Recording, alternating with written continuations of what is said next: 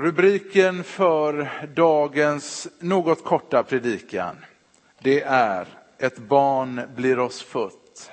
Och det är delvis ett svar på gårdagens avsnitt av adventskalendern. Jag vet inte om någon av er såg det. Men uppfattningen av detta Jesusbarn som han då presenterade på bästa sändningstid, det skrämde mig.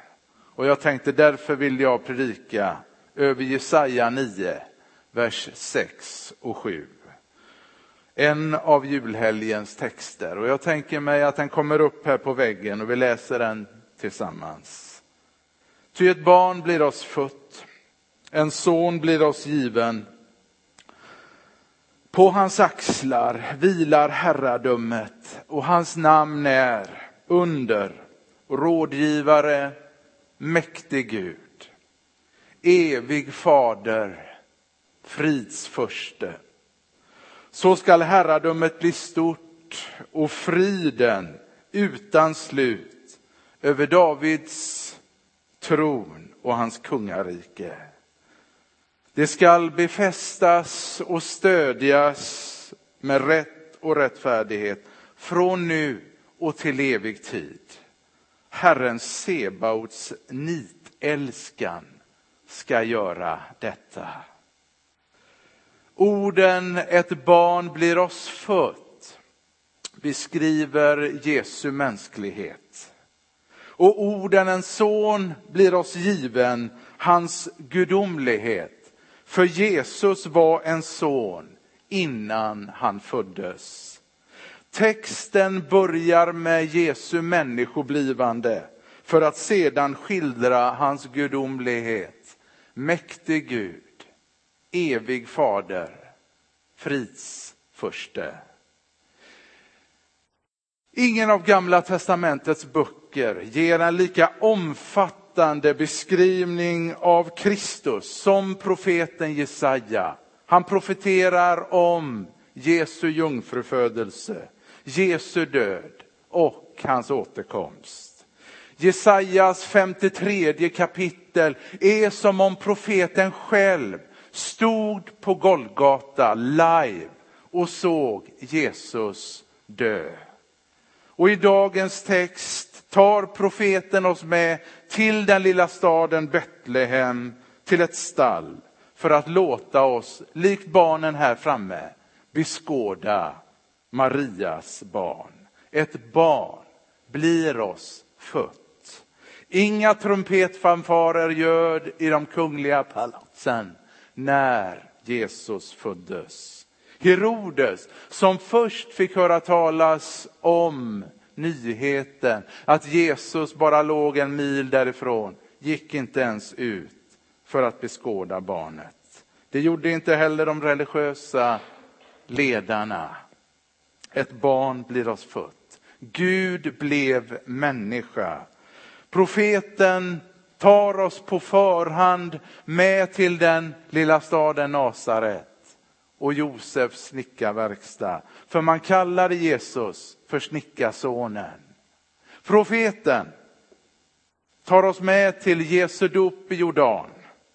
Frestelsen i öknen, törsten vid Sykars brunn, stormen på Galileiska sjön, de kvalfyllda timmarna i ett semane och så Jesu död, korsfästelsen på Golgata. Jesaja profetia om barnet beskriver Jesu människoblivande från vaggan till graven. Ett barn blir oss fött.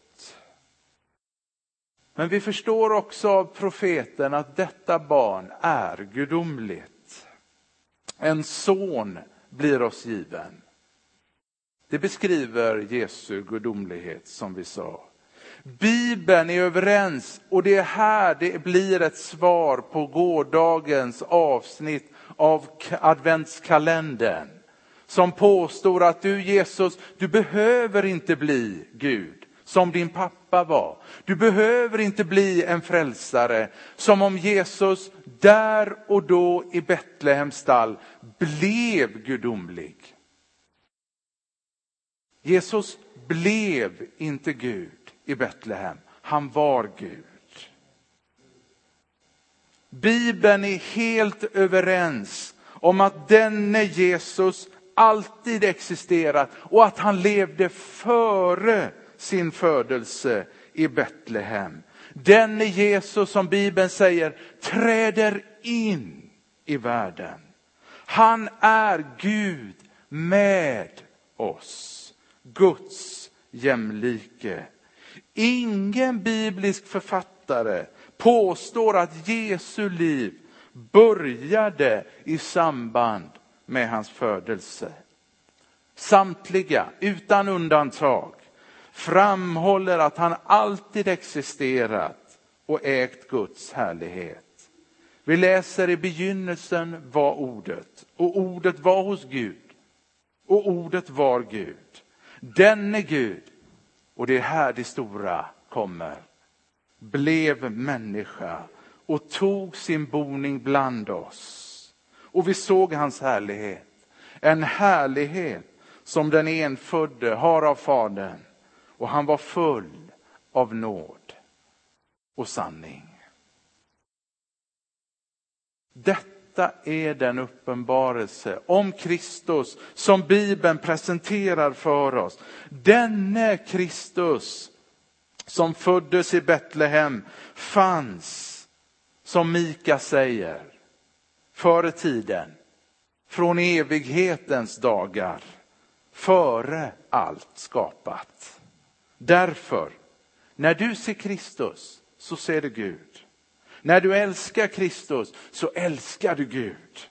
Och när du följer Kristus, då följer du Gud.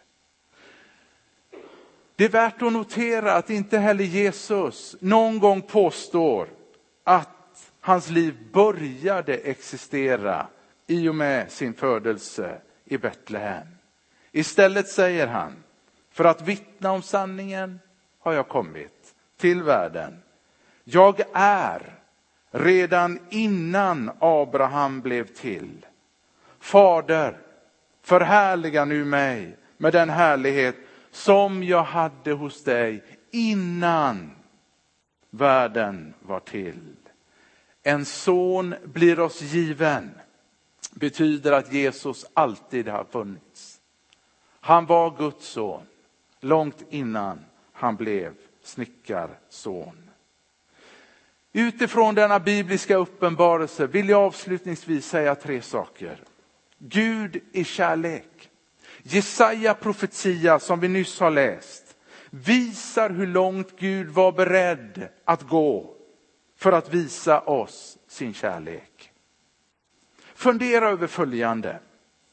Hur hade vi kunnat veta att Gud är kärlek utan den gudomliga uppenbarelsen?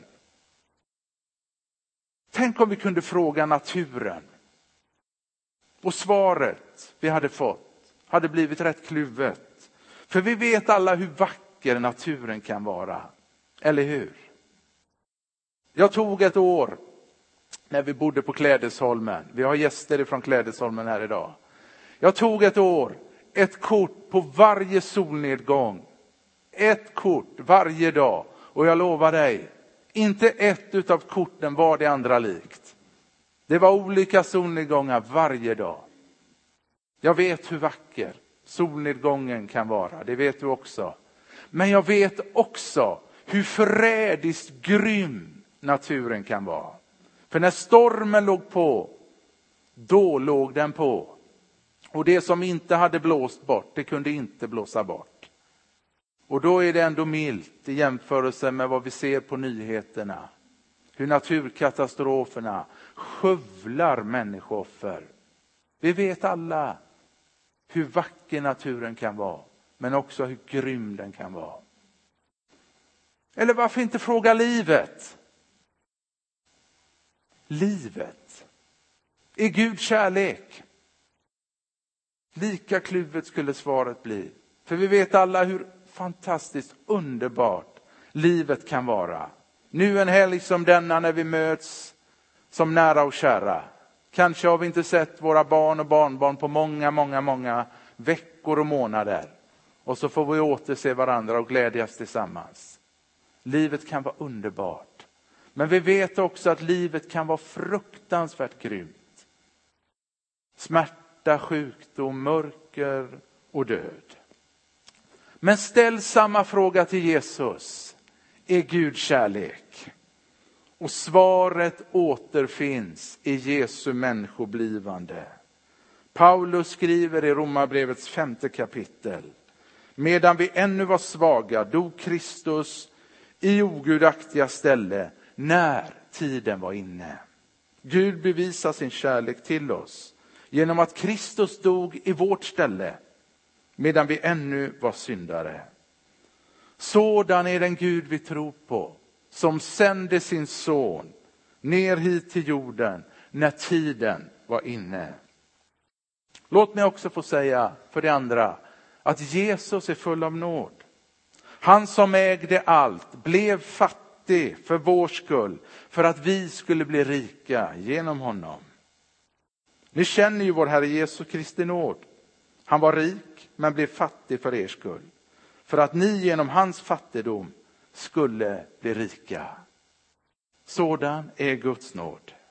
Han som ägde allt gav upp allt för att vi skulle få liv genom hans död, genom döden på korset. Hur kan man måla mänsklighetens vidrigaste avrättningsredskap i så sköna ordalag som Paulus gör? Långt fler än Jesus blev korsfästa. Och jag lovar dig, det var ingen vacker syn. Men storheten i Kristi kors består i att han som texten säger, som mäktig Gud, evig fader, fridsförsten, valde av egen fri vilja att komma ner hit till jorden och dö i vårt ställe. Johannes beskriver denna paradox i sitt evangeliums trettonde kapitel. Medan lärjungarna satt och grälade vem utav den som var störst, så står det att Jesus klädde av sig, band manteln om sin höft, började tvätta lärjungarnas fötter. Sådan är Jesus. Få saker är lika generande som att klä av sig naken inför någon annan. Än mer inför flera stycken.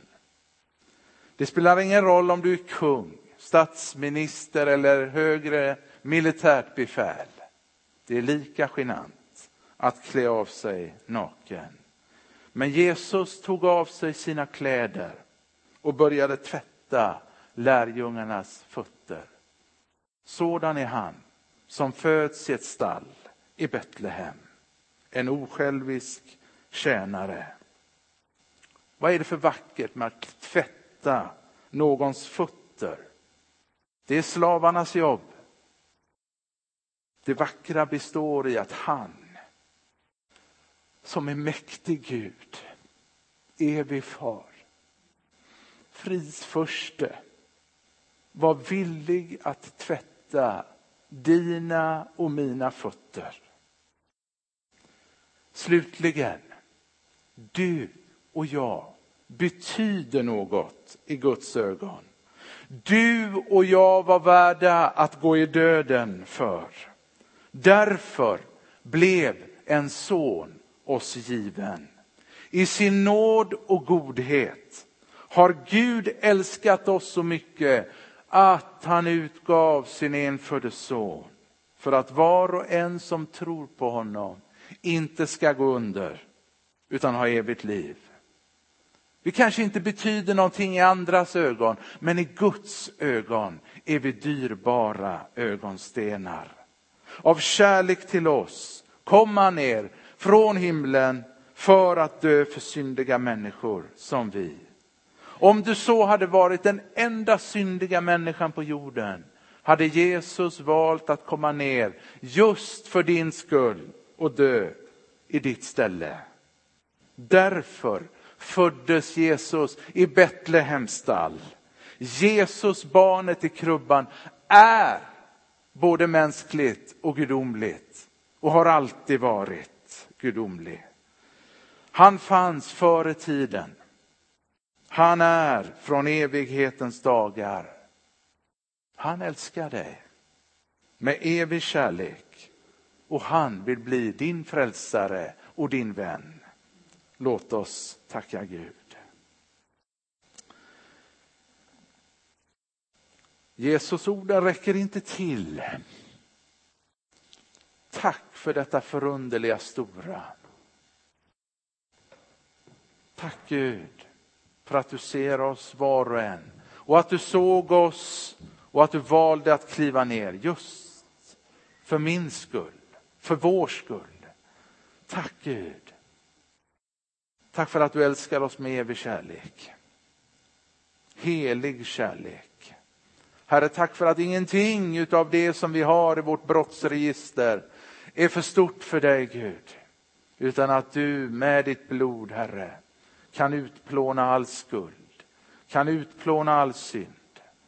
Herre, påminn, påminn oss om att när vi ser Jesus barnet i krubban så ser vi någon som verkligen säger jag älskar dig. Jag älskar dig och jag älskar dig så högt att jag kom för att ge mitt liv för dig. Herre, tack. Tack för att vi får se det förkroppsligat i ett litet barn som blev oss given. Tack Jesus. Hjälp oss att finna dig och vinna dig. I Jesu namn. Amen.